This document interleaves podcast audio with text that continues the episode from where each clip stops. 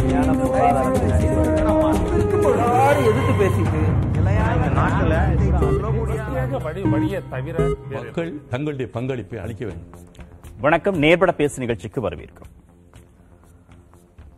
கடந்த வாரம் தமிழக ஆளுநரை சந்தித்த எதிர்க்கட்சித் தலைவர் திரு எடப்பாடி பழனிசாமி தமிழ்நாட்டில் சட்டம் ஒழுங்கு சரியில்லை அப்படின்னு புகார் கொடுத்திருக்கிறார்.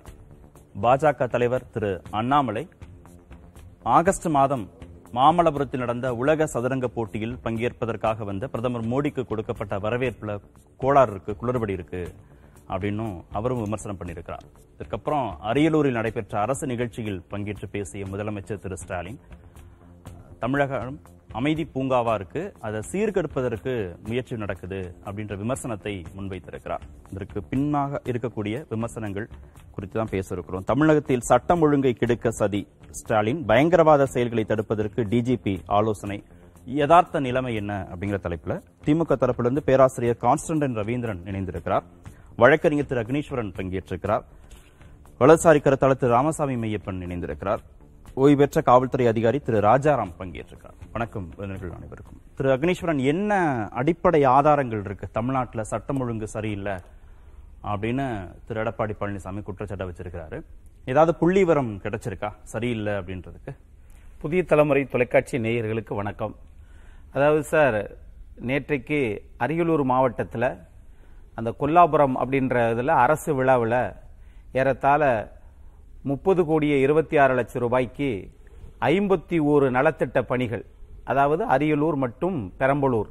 அந்த நலத்திட்ட பணிகள் நிறைவடைந்ததை அது அரசு விழாவில் துவக்கி வைக்கிறதுக்காக சென்ற தமிழ்நாட்டினுடைய முதலமைச்சர் திரு மு க ஸ்டாலின் அவர்கள் அதாவது இது மக்கள் நலன் காக்கும் அரசு. நான் வந்து ஒரு ஆபத் பாந்தவனாக இந்த தமிழ்நாட்டின் முதலமைச்சராக செயல்படுகிறோம். மக்களுக்கு நல்லது செய்வதற்குத்தான் நாங்கள் தொடர்ந்து நாங்கள் போராடி கொண்டிருக்கிறோம் உழைத்து கொண்டிருக்கிறோம் சொல்றாரு. ஆக மற்றவங்கெல்லாம் வந்து இந்த ஆட்சியை இந்த இதுவை வந்து சட்டம் ஒழுங்க சீர்குலைப்பதற்கு சீர்குலைப்பதற்கு முயற்சி செய்கிறார்கள் அப்படிலாம் சொல்லியிருக்கிறார். ஆனால் சட்டம் ஒழுங்கை சீர்குலைப்பதற்கு யாரும் முயற்சி செய்யவில்லை. ஒன்று இது வந்து வயிறு எரிகிறது என்று சொல்லுகிறார். வயிறெல்லாம் யாருக்கு எரியணுன்ற அவசியம் இல்லை. ஆனால் மக்களினுடைய வயிறு தான் எரிகிறது. அதற்கு மறுப்பு தெரிவித்து இன்னைக்கு தமிழ்நாட்டுடைய மாண்புமிகு எதிர்க்கட்சி தலைவர் சேலத்தில் சொல்லிட்டாரு. அதற்கு என்னென்னவெல்லாம் சொல்லியிருக்கிறோம் செஞ்சிருக்காங்கன்னு சொல்லி சொல்லியிருக்கிறார். ஆனா இந்த வயிறு எரிகிறது அப்படின்னு சொல்லுகிற போது நீங்கள் எதையெல்லாம் பத்தாண்டு காலம் ஆட்சியில் இல்லாத போது எதையெல்லாம் நீங்கள் எதிர்க்கட்சி தலைவராக இருந்தபோது நீங்க செஞ்சீங்களோ அதைத்தான் இன்றைக்கு எதிர்க்கட்சி தலைவர் மாண்புமிகு எடப்பாடி க. பழனிசாமி. சப்ஜெக்ட் வந்து சட்டம் ஒழுங்கு. சட்டம் ஒழுங்கு சரியில்லை. ஏன்னா காவல்துறை வந்து முதலமைச்சருடைய நேரடி கட்டுப்பாட்டில் இருக்கக்கூடிய துறை. அப்போ சட்டம் ஒழுங்கு சரியில்லைன்றது முதலமைச்சரை நேரடியாக விமர்சிக்கிறது. நீங்கள் சரியாக வேலை பார்க்கல அப்படின்னு முதலமைச்சரையே நேரடியாக விமர்சிக்கக்கூடிய ஒரு செயல். ஆளுநர்கிட்ட போய் புகார் கொடுக்குறோம். அப்போ அந்த அளவுக்கு கொடுக்கும்போது அதற்கு புள்ளிவரம் இருக்கணும்ல ஆதாரம் இருக்கணும்ல. சட்டம் ஒழுங்கு சரியில்லாமல் போச்சு அப்படிங்கிறதுக்கு அதை வந்து ஜஸ்டிஃபை பண்ற மாதிரி என்ன புள்ளிவரம் இருக்கு? என்ன பின்னாடி இருக்கக்கூடிய காரணங்கள் என்ன? அதாவது நாட்டில் எல்லா விஷயங்களுமே எல்லா மனிதர்களும் விரல் நுனியிலே வைப்பது வைத்திருப்பதில் கம்ப்யூட்டர்ல தட்டி விட்டா வரப்போகுது. நீங்க ஆட்சிக்கு வந்ததற்கு பிறகு எத்தனை தற்கொலை நீங்க வந்து நீங்க இந்த சூசைட் அட்டம் விட்டுருவோம். நீங்க வந்து அரசு ஆஸ்பத்திரியில தமிழ்நாட்டுடைய முதலமைச்சரினுடைய தொகுதியில் இருக்கக்கூடிய பெரியார் மருத்துவமனையில் அந்த பெரியார் மருத்துவமனையில் இறந்தது அதை விட்டுருவோம். ஆனா காவல்துறைக்கு அழைச்சிட்டு போன விக்னேஷ் மரணம் அதை சட்டமன்றத்தில் எதிர்க்கட்சி தலைவர் கேட்டாரா இல்லையா? சரி அதை நம்ம விட்டுருவோம். இப்போ சட்டமன்றத்திலேயே பேசிய தமிழ்நாட்டுடைய முதலமைச்சர் ரெண்டாயிரத்தி நூத்தி நாற்பத்தி எட்டு பேர் பள்ளிக்கூடங்களில் கல்லூரிகளில் கஞ்சா விற்பனை செய்தவர்கள். அதுல நூத்தி முப்பத்தி எட்டு பேர் தான் கைது பண்ணிருக்காங்க. மீதி உள்ளவர்களை ஏன் கைது செய்யப்படவில்லை? ஒன்று ரெண்டாவது one point zero two point zero என்று சொன்னால் அதையெல்லாம் அதனுடைய ரிசல்ட் என்ன? அதை நீங்க என்ன பரிசீலனை பண்ணிருக்கீங்கன்ற கேள்வி வருமா இல்லையா? சரி ஓகே இதெல்லாம் தடுப்பதற்கு நீங்க இந்த ரெண்டாயிரத்தி நூறு பேரை நீங்க ஏன் இன்னும் கைது செய்யலன்ற கேள்வி வருமா இல்லையா? சரி அதை கூட நீங்க பழசு சட்டமன்றத்தில் பேசுறது விட்டுருவோம். ராமநாதபுரத்தில் இன்னைக்கு நடந்திருக்கு முன்னூத்தி அறுபது கோடி ரூபாய்க்கு தேவையான இந்த கொகைன் என்கின்ற கஞ்சா அந்த கஞ்சாவை பறிமுதல் செய்யக்கூடிய அந்த அவர்கள் அதிலும் அதிலும் திராவிட முன்னேற்ற கழகத்தை சார்ந்த கவுன்சிலர் ஒருவர் தொடர்பு இருக்கு என்று இன்னைக்கு சொல்லியிருக்கிறாங்களே. அப்போ அதையெல்லாம் வந்து நீங்கள் பரிசீலனை பண்ண வேண்டுமா? ஆட்சியிலே வயிறு எரியுது எரியவில்லை என்பது வேறு. ஆனா மக்களினுடைய வாழ்க்கை தரம் பயமா இருக்குதா இல்லையா? இல்ல அவரு காவல்துறை மானிய கோரிக்கை மீதான விவாதத்துல முதலமைச்சர் கொடுத்த புள்ளி விவரம் கடைசி ஓராண்டு அதிமுக கடைசி ஓராண்டு பொறுப்பில் இருக்கிற போது பனிரெண்டாயிரத்து பனிரெண்டு லட்சத்து எழுபத்தி நான்காயிரத்து முப்பத்தாறு எஃப்ஐஆர் போட்டோம். ஆனால் நாங்கள் ஆட்சி பொறுப்புக்கு வந்த பிறகு எட்டு லட்சத்து அறுபத்தாறாயிரத்து அறுநூற்று முப்பத்து மூன்றா அது குறைஞ்சிருச்சு. கிட்டத்தட்ட நான்கு லட்சம் அளவுக்கு எஃப்ஐஆர் போடுறதே குறைஞ்சிருக்கிறார் அப்புறம் கூலிப்படை வந்து எவ்வளவு குறைஞ்சிருக்கு? முப்பதா இருந்துச்சு. ஒரு நாள் அப்புறம் வந்து மே மாசம் ரெண்டாயிரத்தி இருபதுல இருந்து ஏப்ரல் இருபத்தொன்னு வரைக்கும் முப்பது இருந்துச்சு. அப்ப நாங்க வந்த பிறகு பதினெட்டாம் மாறுச்சுன்றாரு அப்புறம் பதினாறு போலீஸ் துப்பாக்கிச்சூடு நடந்துச்சு. அதிமுகவுடைய கடைசி இரண்டு ஆண்டுகள்ல பதினாறு போலீஸ் துப்பாக்கிச்சூடு தூத்துக்குடி உள்- உட்பட அது சொல்றாரு. ஆனா நாங்க வந்த பிறகு ஒண்ணு கூட நடக்கல அப்படின்னு ஒரு புள்ளி விவரங்கள் சொல்றாரு. அப்புறம் போக்சோ வழக்குகள்ல வந்து குறைவாக தான் நாங்க வந்து பதிவு பண்ணிருக்கோம் அந்த அளவு குற்றங்கள் குறைஞ்சிருக்குன்றார். அப்ப அது மாதிரி இப்போ ஒரு எதிர்க்கட்சி தலைவர் ஆளுநரை சந்திச்சு கொடுக்கும்போது இந்த- இந்த பத இருபது மாசத்துல பதினெட்டு மாசத்துல இவ்வளவு கூடி இருக்கு இவ்வளவு குறைஞ்சிருக்கு கடந்த ஆண்டோடு அப்படின்ற புள்ளிவரம் வேணும்ல. அப்பதான் நம்ம சொல்ல முடியும். இதில் நீங்க சொல்றதெல்லாம் அங்கொன்றும் இங்கொன்றுமாக நடக்கிற சம்பவம். ஒரு மூன்று சம்பவங்கள் நீங்க சொல்லியிருக்கீங்க. கஞ்சா கொலை அதெல்லாம் சேர்த்து ஒரு மூன்று சம்பவங்கள் சொல்லியிருக்கீங்க. இப்போ எட்டு கோடி மக்கள் வாழக்கூடிய ஒரு மாநிலத்துல ஒரு மூன்று சம்பவம் கூட நடக்காதா? ஒரு மூணு தப்பு கூட நடக்காதா? அப்ப அதனால வந்து அது சிறப்பான ஆட்சி நம்ம சொல்லிடலாமா? சட்டம் ஒழுங்கு சரியில்லை. அதைத்தான் இப்ப சொல்ல வரேன். கோயம்புத்தூர்ல இருபத்தி மூணாம் தேதி இருபத்தி மூணு பத்து ரெண்டாயிரத்தி இருபத்தி நடந்ததுக்கு முன்னாடி நீங்க வந்து தேசிய புலனாய்வு முகமை சொல்லுச்சே பதினெட்டாம் பதினெட்டு பத்தே சொல்லுச்சே. ஏன் இந்த மாதிரி ஒரு நடக்க போகுதுன்னு சொல்லி அவங்க வந்து ஒரு இண்டிகேஷன் தான் கொடுக்க முடியும். அவங்களே வந்து பார்த்து எல்லாத்தையும் கோயம்புத்தூர்ல இந்த மாதிரி சமயத்துல மேட்டு இதுல தெருவுல வந்து இந்த மாதிரி அவன் கோயில்ல நடக்க போகுதுன்ற அவங்க பார்க்க வேண்டிய அவசியம் இல்ல. ஆனா இவங்க என்ன சொல்றாங்கன்னா நடந்ததற்கு பிறகு நாங்க வந்து தேசிய புலனாய்வு முகமை என்ஐஏட்ட ஒப்படைச்சிட்டோம். நீங்க அப்படி கிடையாது. இரண்டு மாநிலத்துல பிரச்சனை வருது இன்னொரு இடத்துல இருந்து வருதுனாலே ஆட்டோமேட்டிக்கா அது வந்து என்ஐஏ உள்ள வந்துரும். அப்ப அப்படி வருகிற போது நீங்க கோயம்புத்தூர்ல மட்டும் பிரச்சனை நீங்க பாத்தீங்கன்னா அதை சார்ந்து தொடர்புள்ள திருநெல்வேலியில ஒருத்தர் வந்து நீங்க சோ- சோதனை பண்ணீங்களே என்ன காரணம்? அப்போ அதனுடைய செயின் லிங்க் என்று சொல்லக்கூடிய தொடர் நிகழ்வுல இவரே ரெண்டாயிரத்தி பத்தொன்பதுல அதை பத்தி விசாரிக்கப்பட்டவர் தானே? அப்போ விசாரிக்கப்பட்டவர் தொடர்ந்து அன்னைக்கு நடக்காமல் இருந்ததுனால தப்பிச்சோம். ஒருவேளை அந்த வந்து வெடிகுண்டு அதிகமா இதாகி போய் அது வெடிச்சிருந்தா யாருக்கு தீபாவளி நேரத்தில் யாருக்கு பாதிப்பு? இப்ப நடக்காததுனால நாம வந்து சொல்லிடுறோம். ஏங்க அங்க ஒண்ணு இங்க ஒண்ணு நடக்குது. அதனால நம்ம சொல்லக்கூடாது அப்படின்னு சொன்னா தேசிய புலனாய்வு முகமை வந்து கண்டுபிடித்து இதுதான் செய்தி என்று சொன்னதற்கு பிறகும் இல்ல இல்ல we have handed over to NIA அப்படின்னு சொன்னா இது எந்த விதத்துல நியாயம்? அப்போ நீங்க சொல்லக்கூடிய பச்சா பாத்தீங்கன்னா இந்த one point zero two point zero அதை கூட நீங்க விட்டுருவீங்க. ஆனா இதே மெரினா பீச்சில் வந்து நீங்க வந்து அந்த சாராயத்தை வச்சு வித்தாங்களே அதற்கு நீங்க கண்டு கண்டுபிடிச்சீங்களே? மகாராஷ்டிராவில இருந்து வந்து சூலூர் பேட்டையில அவன் மாத்தி அதை கொண்டு வந்து மெரினா பீச்ல மண்ணை நோண்டி உள்ள வச்சு வரக்கூடியவங்களுக்கு எல்லாத்துக்கும் சுற்றுலா பயணிகளுக்கு எல்லாம் அவங்க கொடுத்தாங்களே கொடுத்தவங்களை கண்டுபிடிச்சு கேட்டா சொல்லுவாங்க நாங்க முதல் தகவல் வரைக்கும் போட்டுட்டோம். நான் கேக்குறது இதே- போட்டதுனால முக்கியம் இல்ல. இப்ப குறைச்சு குறைச்சிருக்காங்களா நான் சார் குறைக்கிறதே பிரச்சனை கிடையாது சார். அது ஒரு மாநிலத்திலிருந்து இன்னொரு மாநிலம் போய் இன்னொரு மாநிலத்திலிருந்து தமிழ்நாட்டுக்கு வந்திருக்குதுன்னா அது குறைக்கிறது முக்கியம் இல்ல. நடக்காமல் தடுப்பதற்கு தான் காவல்துறை உளவுத்துறை அந்த அந்த வேலையை தான் செய்யணும்ன்றதா மக்களுடைய எதிர்பார்ப்பு. திரு. ராமசாமி மையப்பன் மாமல்லபுரத்துல செஸ் ஒலிம்பியாட் போட்டிக்கு பிரதமர் வந்தபோது பாதுகாப்பு குளறுபடிகள் இருந்துச்சு கவனக்குறைவு இருந்துச்சு. மெட்டல் டிடெக்டர் வந்து வேலை செய்யல அப்படின்னு எங்களுக்கு தகவல் வந்துச்சு அப்படின்னு திரு அண்ணாமலை சொல்றார். அது அந்த ஒரு நிகழ்வு அப்படிங்கிறது மாநிலத்தின் சட்டம் ஒழுங்கோடு சார்ந்ததாக பார்க்க வேண்டியதா இருக்குன்றார். ஏன்னா ஒரு பிரதமரையே பாதுகாக்க முடியல அப்படிங்கிற போது மாநிலத்தில் இருக்கக்கூடிய மக்களை எப்படி பாதுகாக்க முடியும் அப்படின்னு. அந்த அதுல இருக்கக்கூடிய முக்கியத்துவத்தை நாம எப்படி புரிஞ்சுக்கலாம்? இல்லை, ஏன்னா அண்ணாமலை அவர்கள் வந்து அந்த ஒரு நிகழ்ச்சி அப்படின்னு இல்லை அவங்க பல நிகழ்ச்சிகளோட தொடர்பு பண்றாங்க. ஏற்கனவே அண்ணன் சொன்னாங்க ஏதாவது நீங்க ரெண்டாயிரத்தி பத்தொன்பதுல இருந்து என்ன நடந்துட்டு இருந்துச்சோ அதை இன்னைக்கு பாருங்க. ரெண்டாயிரத்தி பத்தொன்பதுல ஏற்கனவே உங்களுக்கு ஒரு வார்னிங் கொடுத்துருக்காங்க அது உங்க ரெக்கார்டில் இருக்கு. நீங்க ரெண்டாயிரத்தி இருபத்தொன்னு ஆட்சியில் வந்ததுல இருந்து நீங்க என்ன பண்ணிருக்கீங்க அப்படின்றது உங்க ரெக்கார்டே பேசும். நம்ம வந்து தனியா பார்க்கணும்ல இன்டர்நெட்ல இருந்து பார்த்தாலே என்சிஆர்பி டேட்டா எல்லாருக்கும் தெரியும். என்சிஆர்பி டேட்டாவை நம்ம எடுத்துப்போம். அதுல ரெண்டு கணக்கீடு மட்டும் எடுத்துப்போம். அதாவது பர்சனல் எனிமிட்டிக்குள்ள வர கிரைம்ஸ் வந்து எவ்வளவு இன்க்ரீஸ் ஆயிருக்குன்னு. ரெண்டாயிரத்தி இருபதுல இருந்து இன்னைக்கு வந்து பல மடங்கு இன்க்ரீஸ் ஆயிருக்கு அப்படின்னு பாக்குறோம். ரெண்டாயிரத்தி இருபத்தொன்னுக்கு வெறும் நூத்தி எண்பத்தொன்னு தான் கேஸ் நம்பர்ஸ் இன்க்ரீஸ் ஆயிருக்கு. அண்ணன் இல்ல ரெண்டாயிரத்தி இருபத்தொன்னுல இருந்து ரெண்டாயிரத்தி இருபத்தி நம்ம இன்னும் முடியல. இன்னும் ஒரு மாசம் இருக்கு. ஏற்கனவே நம்ம வந்து நானூத்தி பதினாறு இன்க்ரீஸ் ஆயிருக்கு. இது என்சிஆர்பி டேட்டா இதுக்கு அடுத்தது சீனியர் சிட்டிசன் முதியவர்கள் இதுக்கும் அரசுக்கும் என்ன பொறுப்பு? முதியவர்கள். தனிநபர் முரண்பாடுகள் அதிகரிச்சு. இதே வந்து முதியவர்கள் வந்து எத்தனை பேர் தாக்கப்பட்டிருக்காங்க? அவர்களோட இழப்பு எவ்வளவு இருக்குன்னு. ரெண்டாயிரத்தி இருபத்தொன்னு முழுக்க பார்த்தோம் அப்படின்னா தமிழகம் தான் முதல்ல இருக்கு நாடு முழுக்க. அது வந்து நம்ம எல்லாத்துலயும் முன்னாடி இருக்கோம் அப்படின்னு எல்லா பாசிட்டிவான இதையும் சொல்லிட்டு இருக்காங்க. அப்படின்ற போது இந்த மாதிரி ஒரு நெகட்டிவான இதுல நம்ம முன்னாடி இருக்கோம் அப்படின்றது பெருமைப்பட வேண்டிய விஷயம் இல்ல. அப்படின்றது தான் நம்ம அண்ணன் சொல்றதும். அண்ணாமலை அவர்கள் சொல்றது என்னன்னா நீங்க தனியா வந்து மெட்டல் டிடெக்டர் வந்து ஃபெயில் ஆனது இல்ல அதுல இருந்து செக்யூரிட்டி லேப்ஸ் வந்து நீங்க த- தனியா கணக்கெடுத்துக்கிட்டீங்கன்னா பிரைம் மினிஸ்டர் வந்து ஜெட் பிளஸ் கேட்டகரியில இருக்காங்க. அவரை மாதிரி ஒரு முக்கியமான மனிதர் நம்ம வந்து தேர்ந்தெடுத்து இந்த செஃப் ஃபைட் சாம்பியன்ஷிப்பை நம்ம நடத்துறோம். உலகத்துல வேற எங்கேயும் அந்த டயத்துல கோவிட் காலமும் யுக்ரைன்ல இருந்த போர் காரணமாவும் நடத்த முடியல. இங்க நடத்துறோம் அப்படின்னு எடுத்த போது நமக்கு பொறுப்பு என்ன இருக்கணும்?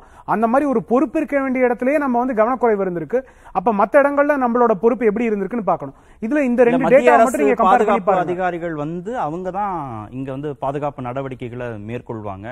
தமிழக அரசுக்கு பெரிய பொறுப்பு இல்லைன்னு திரு டி கே இளங்கோ ஒண்ணும் இல்ல. நம்மளோட இன்னைக்கு காவல்துறை சார்ந்தவங்களும் இருக்காங்க. இந்த மாதிரி ஒரு விஐபி விஐபி பிளஸ் ஈவெண்ட்ஸ் நடக்கும்போது ஒரு யூனிட் வந்து காவல்துறை ஒரு யூனிட் வந்து ரெஸ்பான்சிபிள் அப்படின்னு கிடையாது. எல்லாருமே மேற்பார்வை பார்ப்பாங்க. எல்லாருமே அங்க லோக்கலா இன்ஸ்டால்டா இருப்பாங்க. எப்படின்னா நம்ம போலீஸ் ஃபோர்ஸ்க்குள்ளே கார்ட் ஃபோர்ஸ் அதுக்கப்புறம் அங்க லோக்கல் டிபார்ட்மெண்ட்ஸ் இருக்காங்க. ஐஎஸ் இருக்காங்க வெளியிலிருந்து வர ஐபி இருக்காங்க. இல்ல இங்கேயே வந்து சூப்பர்வைசரி ஃபோர்ஸ் இருக்கு. இன்டெலிஜென்ஸ்லயும் வந்து வெறும் அப்சர்விங்னு தனியா இருக்காங்க. நம்மளோட இன்வெஸ்டிகேஷன் விங்ல இருந்தும் அந்த பீரியட்ல வந்து மற்ற இதுக்காக வாட்ச் பண்றவங்க இருக்காங்க. இது எல்லாமே நம்ம லோக்கல் போலீஸ்ல இருந்து மட்டும் நம்ம மாநில அளவுல மட்டும் பண்றது. அதற்கப்புறமா வெளியில இருந்து வரவங்க இருக்காங்க. இது இல்லாம நம்ம அதுக்கப்புறமா இண்டஸ்ட்ரியல் செக்யூரிட்டி ஃபோர்ஸ் இருக்கா? இல்ல இவங்களோட ஸ்பெஷல் ஃபோர்ஸஸ் இருக்கு. அதுக்கப்புறம் ஆன் ரிசர்வ் இருக்கு. இது எல்லாமே இருக்கு. ஆனா கிரவுண்ட் லெவல்ல அல்டிமேட் செக்யூரிட்டிக்கு ரெஸ்பான்சிபிள் மாநிலம் தான். ஃபெடரல் அப்படின்னு நம்ம சொல்றோம். மாநிலத்துக்கு பொறுப்பு இருக்கு அப்படின்னு நம்ம எடுத்துக்கிறோம். மாநிலத்துக்கு பவர் இருக்கு அப்படின்னு எடுத்துக்கிறோம். காவல்துறை அவங்களோட கண்ட்ரோல்ல இருக்கு. சீஃப் மினிஸ்டரோட கண்ட்ரோல்ல இருக்கு. அப்படின்ற போது பொறுப்பு? ஒப்பீட்டளவுல மற்ற. மாநிலங்களோடு பார்க்கிற போது தமிழ்நாட்டுல சட்டம் ஒழுங்கு பிரச்சனையா தான் இருக்கா? இல்ல, மோசமா நம்ம தான் இருக்கா? நம்ம என்னன்னா எப்பவுமே வந்து நம்மளோட மத்த மாநிலங்களோட மட்டும் கம்பேர் பண்ணணும் இல்ல. நம்மளோட முன்னாடி இருக்கிறதுலயும் பார்ப்போம். அஇஅதிமுக காலகட்டத்துல என்ன இருந்ததுக்கும் இப்போ இருக்கிறதுக்கும் நான் டேட்டா சொன்னேன். ரெண்டாயிரத்தி? பத்தொன்பதுக்கும் இருபதுக்கும். வந்து தனிநபர் தனிநபர் இதுக்கு சொல்றீங்க? நான் முதியவர்களுக்கு சொல்றேன். ஐடென்டிஃபைட் டெரர் இன்சிடென்ட்ஸ் என்ன இருக்கு அப்படின்னு பார்த்திருக்கோம். என்னைய அப்ரியன் பண்ணக்கூடிய நபர்கள் எத்தனை இருக்காங்க? சந்தேகப்படக்கூடிய நபர்களோட ஆக்டிவிட்டி எவ்வளவு இன்க்ரீஸ் ஆயிருக்கு? இது எல்லாத்தையும் பாருங்க. இது வந்து அஇஅதிமுக ஆட்சி காலத்துக்கும் இப்போக்கும் என்ன இன்க்ரீஸ் இருக்கா இல்லையா அப்படின்ற டேட்டா ஏன் கூடி இருக்கு. ஏன் கூடி இருக்கு திமுக ஆட்சியிலேயே இதெல்லாம் கூடுதுன்னு நினைக்கிறீங்க? என்ன நான் ஏன் கூடுது அப்படின்றதுக்கு நம்ம போக தேவையில்ல. அது வந்து கிரிமினாலஜி அதிமுக ஆட்சியில ஏன் கூடுதுன்றது இல்ல. நான் பிரச்சனை எதுலனா கூடுறது இல்ல கிடையாது. கூடுறது வந்து சமுதாய சமுதாய கூறுகள் இருக்கு பண்றவங்களோட தவறுகள். ஆனா அந்த மாதிரி தவறுகள் நடக்கும்போது அதை ந- நடத்தாம நடக்காம இருக்கிறதுக்கு எப்படி எந்த கோணத்துல கேட்கணும் முதலமைச்சராக திரு எடப்பாடி இருக்கிற போது அந்த துறையை நல்லா நிர்வாகம் பண்ணாரு அப்படின்றதுனால அது குறைஞ்சிருந்தது. திரு ஸ்டாலின் இப்போ முதல்வரா இருக்கிற போது சரியா காவல்துறை நிர்வாகம் பண்ணல அதனால இதெல்லாம் கூடியிருக்கு அப்படின்னு இது நிர்வாக ரீதியாக இதை வந்து பார்க்க வேண்டியது. அட்மினிஸ்ட்ரேட்டிவா பார்க்க வேண்டியது இருக்கு டெஃபினட்டா அதுல நான் என்ன காரணம் அப்படின்னு நான் சொல்றேன். என்னன்னா முன்னாடி வந்து மக்கள் இந்த மாதிரி யோசிக்கல இல்ல அந்த மாதிரி தனிநபர்கள் யோசிக்கல அப்படின்றது கிடையாது. அன்னைக்கு வந்து அந்த மாதிரி செஞ்சாங்க அப்படின்னா அதற்கான ரியாக்ஷன் என்ன இருக்கும் காவல்துறை கிட்ட இருந்து அரசு கிட்ட இருந்து என்ன இருக்கும் ப்ராசிக்யூஷன் ரேட் எப்படி இருக்கும் அப்படின்றது ஒண்ணு. இன்னைக்கு ப்ராசிக்யூஷன் ரேட் எங்க இருக்குன்னா அரசியல் சார்ந்த கைதுகள் அதிகமா இருக்கு இல்ல சோஷியல் மீடியால பேசுறவங்க ோட கைது அதிகமா இருக்கு. இல்ல போராட்டங்கள் பண்றவங்களோட கைது அதிகமா இருக்கே தவிர இந்த மாதிரி விஷயங்கள்ல தான் கவனக்குறைவு வந்துருது. இந்த மாதிரி விஷயங்கள்ல முன்னாடி இருக்க ஆட்சி அதை மட்டும் பார்க்காம டெஃபமெட்ரியா இருக்கு. இல்ல நம்மள கொஸ்டின் பண்றாங்க. அவங்க மேல நம்ம ஆக்ஷன் எடுக்கணும்னு இல்லாம மத்தவங்க எல்லாரையும் நம்ம என்ன பண்ணணும் அப்படின்ற அந்த இது வந்து கான்ஸ்டன்டா இருந்திருக்கு அப்படின்றத நம்ம அரியலூர்ல பேசும்போது சிஎம் ரெண்டு விஷயத்தை குறிப்பிடுறாரு. நாட்டுல சட்டம் ஒழுங்கு கெடல ஆனா கெடுக்கலாமா அப்படின்னு சிலர் சதி செய்யறாங்க ஐயோ கெடவில்லையே அப்படின்னு சிலர் வருத்தப்படுறாங்க. ஐயோ தமிழ்நாடு அமைதியா இருக்கு அப்படின்னு வயிறு எரிகிறது இவர்களுக்கெல்லாம் அப்படின்னு ஒன்று குற்றச்சாட்டு வைக்கிறாரு. இன்னொன்னு மக்களுக்கு எந்த ஆபத்தும் இல்ல. மக்களுக்கு ஆபத் பாந்தவனா இந்த ஆட்சி இந்த ஆட்சி தான் நீங்க வந்து கவலைப்படாதீங்க அப்படின்னு மக்களுக்கு ஆறுதல் சொல்றாரு. அந்த நீங்க சொல்ற அந்த ஒப்பீனியன் வந்து அதிமுக பாஜக அப்படின்னு எதிர்க்கட்சிகளுடைய ஒப்பீனியனா இருக்கா? இல்ல மக்கள்கிட்டயே சட்டம் ஒழுங்கு சரியில்லைன்ற அந்த ஒரு ஒப்பீனியன் இருக்கு? என்ன வித்தியாசம்னா ரெண்டு விஷயம். முதலமைச்சரும் வந்து இன்னைக்கு முதலமைச்சர்ன்ற ஒரு எக்ஸிகியூட்டிவ் பொசிஷன் இருக்கு. அதை தாண்டி திமுகவோட தலைவர் அப்படின்ற அந்த பொறுப்புல இருந்து நம்ம பார்க்க வேண்டியதா இருக்கு. என்ன இது வெறும் அரசியல் அரசியல் ஆக்கப்படுது அப்படின்றது தான் என்னோட தொடர்ந்து இந்த சார்ஜஸ் வந்து அதிமுக பாஜக தரப்புல இருந்து? சட்டம் ஒழுங்கு சரியில்லைன்னு ஆள்நரை போய் சட்டம் பாக்குறதும் ஒழுங்கு சரியில்லை அப்படின்றது ஊடகங்கள்ட்ட. பேசுறதும் நடக்குது. நீங்க கேட்டதே வந்து மற்ற மாநிலங்களோட ஒப்பிடுங்க. நான் மற்ற மாநிலங்களோட ஒப்பிடல. நான் இன்னைக்கு வந்து சீர்குலைஞ்சு போச்சு. இன்னைக்கே இந்த ஆட்சியை மாத்தி ஆகணும் இவங்களே ஆட்சியில இருந்தா வந்து நம்ம வேற எதுவுமே பண்ண முடியாது அப்படின்ற சூழ்நிலை இருக்கு அப்படின்றத சொல்லல. அப்படி சொன்னா அது பிராக்டிகல் கிடையாது அது ரியலிஸ்டிக்கும் கிடையாது. ஆனா என்னன்னா முன்னாடி எவ்வளவு நல்லா பர்ஃபார்ம் பண்ணிருக்காங்க இன்னைக்கு அட்மினிஸ்ட்ரேட்டிவ் ஃபெயிலியர்ஸ் இருக்கு. இன்னைக்கு லா என்போர்ஸ்மெண்ட்டுக்கு கொடுக்க வேண்டிய இம்பார்ட்டன்ஸ் அவங்க கொடுக்கல. அவங்க வந்து அரசியல் சார்ந்த காரணங்களுக்காக வந்து அரெஸ்ட் பண்றதும் அதை இன்வெஸ்டிகேட் பண்றதுலயுமே காலம் வீணா போயிட்டு இருக்கு ஒண்ணும் இல்ல. சுப்ரீம் கோர்ட் வந்து ஒரு அப்சர்வேஷன் கொடுத்திருக்காங்க. தமிழ்நாட்டில் இருந்த நம்ம வந்து குண்டாஸ் ஆக்ட் போட்ட cases thousand one seventeen cases Goondas act போட்டு எல்லாமே அப்சல்யூட்லி நோ சார்ஜ்னு க்ளோஸ் பண்ணியிருக்கோம். போன ஒன்றரை வருஷத்துல. அப்போ அது எல்லாமே நம்ம காவல்துறை வந்து நம்ம வீணா டைம் ஸ்பெண்ட் பண்ணதுக்கான ஆயிடுது அரசியல் எதிரிகளை முடக்கிறதுக்கு வேலை செய்யறாங்க மக்களை காக்குறதுல சட்டம். வேலை செய்யல காவல்துறை. இதுலயும் நான் இன்னொரு இதுவும் சொல்லிடுறேன். டெஃபினட்டா ப்ரொஃபசர் கான்சன் அவர்கள் தெளிவா சொல்லிடுவாங்க நான் ஒரே ஒரு இது மட்டும் சொல்லிடுறேன். இதே காவல்துறையினர் தான் முன்னாடியும் இருந்தாங்க. இதே ஆபீசர் தான் இருந்தாங்க. அவங்களோட கேப்பபிலிட்டி அவங்களோட எபிலிட்டி அவங்களோட இன்டெலிஜென்ஸ் எதுவும் கொஸ்டின்ல கிடையாது. ஆனா அவங்க எந்த அட்மினிஸ்ட்ரேஷன் கீழே எப்படி பெர்ஃபார்ம் பண்றாங்க அப்படின்னு கவர்னன்ஸ்ல இருக்கவங்களோட தான் கேள்வியா இருக்கு ஓகே முதலமைச்சரை நேரடியாக அவருடைய நிர்வாகம் சார்ந்து அவரை கொஸ்டின் பண்ற விஷயம் அது. சட்டம் ஒழுங்கு சரியில்லை அப்படின்னா ஒப்பீட்டளவுல எடப்பாடியை விட திரு ஸ்டாலின் சரியா வேலை செய்யலன்னு நேர சார்ஜ் வைக்கிறாங்க. அவ்வளவுதான். ஒளிச்சு மறைச்சு பேசலாம் ஒண்ணுமே இல்ல இல்லை இல்லை எனக்கு இப்போ சகோதரர் பேசும்போது சொன்னார்ல இந்த மாதிரி வந்து அடல்ட்ஸுக்கு எதிரான அல்லது வயதானவர்களுக்கு எதிரான குற்றம் அதிகரித்து. தனிநபருக்கு எதிராக ஒரு முரண்பாடுகள். ஒன்று இன்னொன்று இந்த எதிர்க்கட்சிகளை பழிவாங்குவதற்கான போராட்டக்காரர்களை கைது செய்கிறார்கள். ஏதாவது டேட்டா இருக்கான்னு கேளுங்க. என்சிஆர்பி டேட்டான்னு சொன்னாரு. என்சிஆர்பி டேட்டா இல்ல சார் நான் சேலஞ்ச் சொன்னது challenge. I challenge his statement that it is not the NCRB report இருந்தா கொடுக்க சொல்லுங்க. Senior citizen NCRB data twenty twenty one twenty one records do I have the record நான் சொல்றேன். உங்களோட சகோ- டுவெண்ட்டி டுவெண்ட்டி ஒன் உங்களோட- ஒரு நிமிஷம். நான் பேசிடுறேன். டுவெண்ட்டி டுவெண்ட்டி ஒன் மொத்தம் ஆயிரத்தி எழுநூத்தி நாற்பத்தி மூணு அதுல நூத்தி எழுபத்தி மூணு வயதானவர்கள் என்று என்சிஆர்பி ரிப்போர்ட் யூனியன் கவர்மெண்ட் போர்ட்டல்ல இருக்கு. நூத்தி தாண்டி இல்ல ஒரு ஒரு ஒரு நூத்தி- இல்ல ஒரு கிளாரிபிகேஷன் இல்ல ரவீந்திர ஒரே ஒரு செகண்ட் ஒரே ஒரு சார். இல்ல நான் allow பண்ணுங்க ஒரு செகண்ட் இல்ல ரெண்டாயிரத்தி இருபது இருபத்தொன்னுனா அது ஏடிஎம்கே கவர்மெண்ட்.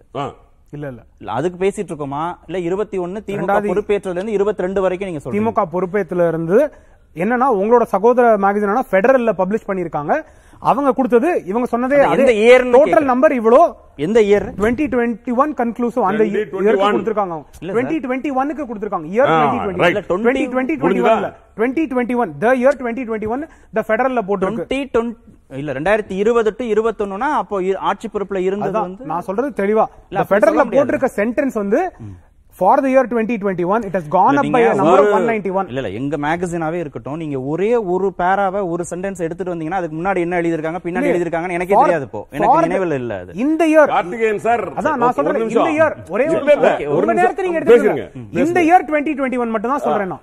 அதுல கொடுத்திருக்கிறது இந்த இயர் 2021 டுவெண்ட்டி 2021 என்ன it அர்த்தம்? is எல்லாருமே clearly, புரியுது. எடப்பாடி பழனிசாமி ஆட்சி. சார் மே மாசம் ஒரு ஒரு இல்ல. மே மாசத்துல இருந்து யார் இருக்கா? இல்ல சார் ரெண்டாயிரத்தி இருபது டு இருபத்தொன்னு தானே? டுவெண்ட்டி இந்த இயர் அந்த வருஷம் மட்டும். பாத்தீங்கன்னா கூட ஆறு மாசம் இவங்க ஆறு மாசம் ஏழு மாசம் சார் சார் ஏப்ரல்ல எலெக்ஷன் முடிஞ்சிருச்சு மே மாசத்துல இருந்து அவங்க ஏழு மாசம். சொல்றேன் சார் ரெண்டாயிரத்தி இருபது இருபத்தி ஒன்னு ஆண்டுக்கானது ரெண்டாயிரத்தி இருபத்தி ஒன்னு செப்டம்பர்ல வந்த என்சிஆர்பி ரிப்போர்ட் அதுக்கு பிறகு என்சிஆர்பி ரிப்போர்ட் கிடையாது. இருந்தா எடுக்க சொல்லுங்க. அப்ப வந்தது வந்து ரெண்டாயிரத்தி இருபது இருபத்தி இருபது இருபத்தொன்னு அதுலதான் நூத்தி எழுபத்தி மூணு பேர் மொத்தம் ஆயிரத்தி எழுநூற்றி நாற்பத்தி மூன்று கொலைகளில் நூத்தி எழுபத்தி மூன்று கொலையை அவருடைய எடப்பாடி பழனிசாமியினுடைய ஆட்சியில் நடந்த கொலை அது. திராவிட முன்னேற்ற கழகம் வந்த பிறகு அப்படி ஒரு கொலை நடந்ததாக என்சிஆர்பி ரிப்போர்ட் கிடையாது. நான் சேலஞ்ச் பண்றேன். என்சிஆர்பி ரிப்போர்ட் எங்க இருக்கு? எடுத்து காட்ட சொல்லுங்க. சார் ஒண்ணு முடிச்சிடுறேன்.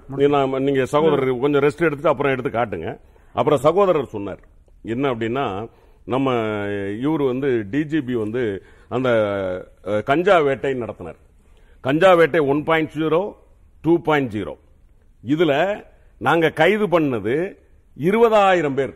சகோதரர் சொன்னார்ல ஒரு டேட்டா அதுல ஒரு சின்ன கரெக்ஷன் அவர் ரெண்டாயிரம் சொன்னாரு. இருபதாயிரம் பேர் நாங்க கைது பண்ணோம். இதுல 200 பேரை குண்டாஸ் ஆக்ட் போட்டோம். ரைட் அவங்களுடைய ஐந்தாண்டு காலத்தில் அதிமுகவுடைய ஐந்தாண்டு காலத்தில் கஞ்சா வேட்டையில வெறும் 65 பேரை போட்டிருந்தார்கள். நாங்கள் ஒரே ஆண்டில் இருபதாயிரம் பேர் கைது செய்யப்பட்டு 200 பேருக்கு குண்டாஸ் ஆக்ட் நான் சொன்னது பள்ளி கல்லூரியில் மட்டும் சொன்னது. இரு- இருங்க. மீண்டும் சொல்றேன் சார். இருங்க சார். எல்லாம் சேர்ந்து நான் சொல்றேன். இருங்க. அதுக்கப்புறம் இந்த ஆபரேஷனுக்கு அப்புறம். ரவுடி வேட்டை. Resulted in the arrest of மூவாயிரத்தி முன்னூத்தி இருபத்தைந்து பேர். இதுல இவங்களிடம் இருந்து ஆயிரத்தி நூத்தி பதினேழு டேஞ்சரஸ் வெப்பன்ஸ் நாங்க கைது பண்ணியிருக்கோம். எடுத்திருக்கோம். அதுக்கப்புறம் த டிரைவ் எகைன்ஸ்ட் ட்ரக்ஸ் இந்த ட்ரக் இந்த இந்த இந்த ஆபரேஷன்ல தான் சகோதரர் சொல்றாருல ஸ்கூலு காலேஜ் எஜுகேஷன் சிஸ்டம் இதுல இருந்ததெல்லாம் நாங்க வந்து அந்த நெட்வொர்க்கை வந்து டீஆக்டிவேட் பண்ணியிருக்கோம். ரைட் அது மட்டும் இல்ல சென்னை மக்களுக்கு தெரியும் தினந்தோறும் இந்த நம்ம சென்னையை சுற்றி இருக்கக்கூடிய பகுதிகளில் வயதானவர்கள் அறுபது வயதுக்கு மேற்பட்டவர்கள் அன்றாடம் கொலை போல் இருந்தது. அதை தவிர்ப்பதற்கு தாம்பரம் ஒரு கமிஷனரேட் ஆவடி ஒரு கமிஷனரேட் உடனே உருவாக்கினோம். பல காவல் கோட்டங்களை தமிழ்நாடு முழுக்க உருவாக்கினோம். அது மட்டுமல்ல அதிகார பரவலை இன்றைய டிஜிபி அவர்களே ஆங்காங்கே இருக்கிற சில அதிகார முடிவுகள் எடுக்கிற அதிகார பரவலை இதே டிஜிபி செய்தார். இன்றைக்கு குற்றங்கள் குறைந்திருக்கிறது. இன்னொன்று இன்னொன்னு சொல்லிடுறேன். திரு எடப்பாடி-. திரு எடப்பாடி. சொல்றதுல. இந்த ஒண்ணும் அதாவது சகோதரர் ஒன்னு சொன்னார். யாரு? மோடி அவர்களுடைய இது. இல்ல அதுக்கப்புறம் வருவோம். எடப்பாடிக்கு மட்டும் நான் பதில் சொல்றேன். நீங்க திரு அண்ணாமலைக்கு அப்புறம் வாங்க. திரு எடப்பாடி என்ன சொல்றாரு இதெல்லாம் நாங்களா சொல்லல. இந்த குற்றச்சாட்டு எதுவும் நாங்களா சொல்லல. தொலைக்காட்சிகள்ல பத்திரிகைகள்ல ஊடகங்கள்ல வரக்கூடிய செய்திகளை தொகுத்து தான் நாங்க வந்து சொல்றோம். மக்கள்கிட்ட நாங்க போய் பேசுறோம். மக்கள் எங்களோட பேசுறாங்க. நாங்க விசாரிக்கிறோம். எல்லா இடத்துலயும் நாங்க விசாரிக்கிறோம். என்ன நடக்குதுங்கிறத விசாரிச்சுட்டு தான் நாங்க கொடுக்குறோம் அப்படின்னு சொல்ல நான் மனச்சாட்சியை தொட்டு சொல்றேன் சார். எடப்பாடி பழனிசாமி எதிர்க்கட்சி தலைவர் ஆனதுக்கு பிறகு நான் அவரை தினந்தோறும் ஏன்னா அவர்- அவர் வந்து ஒரு எதிர்க்கட்சி தலைவர். அவர் என்ன பேசுறாருங்கிறத நான் ஆளுங்கட்சி செய்தி தொடர்பாளர் என்கிற முறையில் நான் அதற்கு பார்க்கணும். இதுவரைக்கும் சார் அவர் நாலு முறை இல்லைன்னா ஐந்து முறை தான் அவர் வெளியே வந்திருக்கிறார். அந்த ஓபிஎஸ் அவருக்கும் அவருக்கும் பிரச்சனை இருந்தப்போ கட்சிக்காரங்களை சந்திக்க போனதை நான் விட்டுட்டேன். அதை விட்டுருங்க. தனிப்பட்ட முறையில் அவர் தனியே வந்தது மக்களை சந்திக்க என்பது சேலத்திற்கு ஒரு முறை போயிருந்தார். ஆலந்தூர்ல நம்ம வெள்ளமெல்லாம் வடிஞ்ச பிறகு பாவம் யாரோ கூப்பிட்டாங்கன்னு பார்க்க போனார் அவங்க சொந்தக்காரங்க யாருங்களோ அப்படியே மக்களையும் பார்த்துட்டு வந்தார். அது ஒண்ணு. ரெண்டு. அதுக்கு பிறகு வந்து அவரு இன்னும் திருச்சியை தாண்டி தெற்கே அவர் போகவே இல்லை. இல்ல கட்சிக்காரங்க சொல்றத வச்சு மக்களை சந்திக்கிறது என்பது ஒரு தலைவர் அவரே நேரடியா? அவர் நேரடியா அவர் சரி அவர் சார்பா யார் சந்திச்சா? அங்கங்க பகுதியில் இருக்கிற முன்னாள் அமைச்சர்கள் வந்த மாவட்ட கலெக்ஷன் வருது செயலாளர்கள். நான் நான் என்ன சொல்றேன்? பத்திரிகைகள்ல செய்திகள்ல வந்திருந்தா எங்களுக்கும் தெரியணும்ல. எங்களுக்கு தெரியாம அவருக்கு மட்டும் எதுவும் செய்தி சேனல் ஓடுதா என்ன? நாங்க எது அது நாங்க உங்க- உங்க செய்தியில யார் செய்தி வந்தாலும் மாண்புமிகு முதலமைச்சர் உடனடியா அதற்கான நடவடிக்கைகள் எடுக்கிறாரு.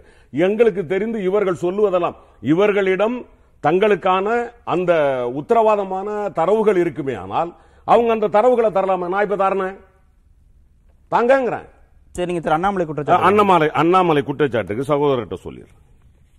அதாவது An act of Indian Parliament established the agency in 1988. The law was revised in 2019 and SPG protection is now solely guaranteed to the Prime Minister of India. இதுல மூணு விஷயம் இருக்கு. ஒன்னு எஸ்பிஜி இன்னொன்னு வந்து அட்வான்ஸ்டு செக்யூரிட்டி லயேஷன் அண்ட் வந்து blue book இந்த மூணையும் மெயின்டைன் பண்றது யார் அப்படின்னா ஹோம் மினிஸ்டர் ரைட் இதுல அந்த ரெண்டாயிரத்தி பத்தொன்பது சட்ட திருத்தத்திற்கு பிறகு அவங்க என்ன பண்ணியிருக்காங்கன்னா மூணு நாளைக்கு முன்னாடியே இந்த எஸ்பிஜி வந்து என்ன பண்றாங்கன்னா அந்த சென்ட்ரல் கவர்மெண்ட்ல இருக்கக்கூடிய ஐபி உட்பட பல அதிகாரிகளை கொண்டவர்களை இங்க வந்து எந்த மாநிலத்துக்கு போறாங்களோ அங்க இறக்கிடுறாங்க.